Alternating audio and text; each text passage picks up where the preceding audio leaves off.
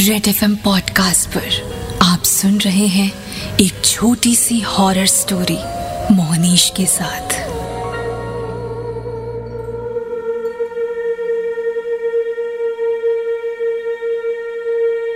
जब भी अंधेरा होता है तो हम रोशनी कर लेते हैं। इससे अंधेरा खत्म नहीं हो जाता, एक सीमित दायरे में रोशनी हो जाती है। यह अंधेरा कभी कभी डरावनी सी आवाजें कानों तक लेकर आता है।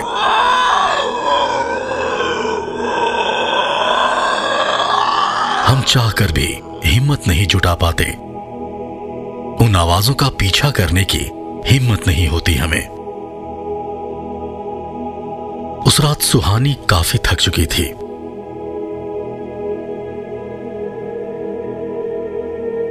अब वो आराम करना चाहती थी। रात काफी गहरी हो गई थी। उसने खिड़की बंद की और लाइट बंद कर वो सोने चली गई। अभी नींद ने उसे हल्का सा ही छुआ था कि खिड़की की तरफ से आती अजीब सी आवाज ने उसकी नींद उड़ा दी।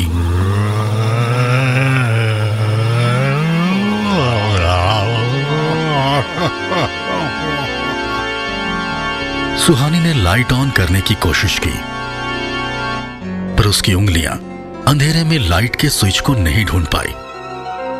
उसने दोबारा बस यूं ही सोने की कोशिश की।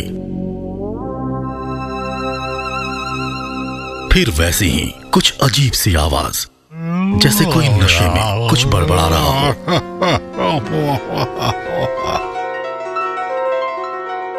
इस बार सुहानी ने आंखों को जोर से बंद कर लिया और चादर मुंह तक लेकर सोने लगी,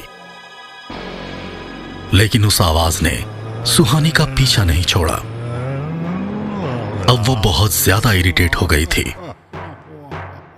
उसने तुरंत चादर को हटाया और अंधेरे में ही खिड़की की तरफ चलने लगी।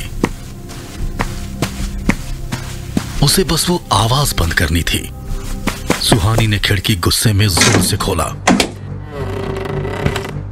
उसे आवाज का कुछ भी पता नहीं चला।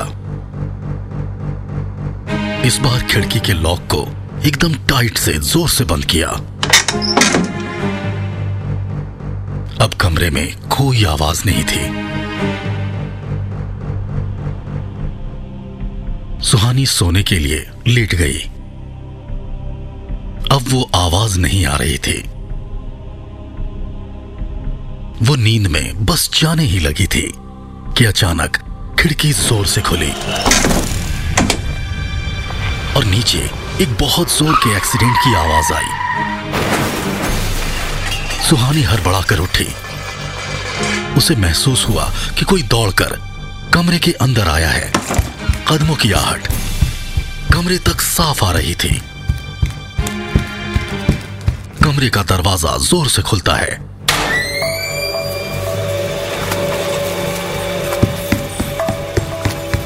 एक आदमी डरा हुआ सहमा सा, उसके सिर से खून बह रहा था। वो एकदम से कमरे के अंदर आकर बेड पर बैठ जाता है।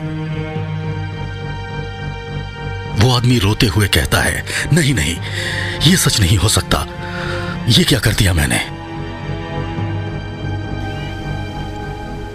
सुहानी उस अंधेरे कमरे में धीरे धीरे खिड़की की तरफ चलती है।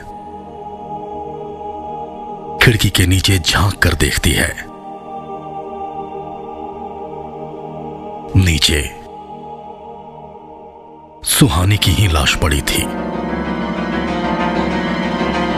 एक्सीडेंट में उसकी मौत हो चुकी थी। उस एक्सीडेंट के लिए वही आदमी जिम्मेदार था जिसने नशे की हालत में सुहानी के ऊपर गाड़ी चढ़ा दी थी और उसे रौंद कर वहां से भाग गया था। सुहानी उस कमरे में उसी का इंतजार कर रही थी।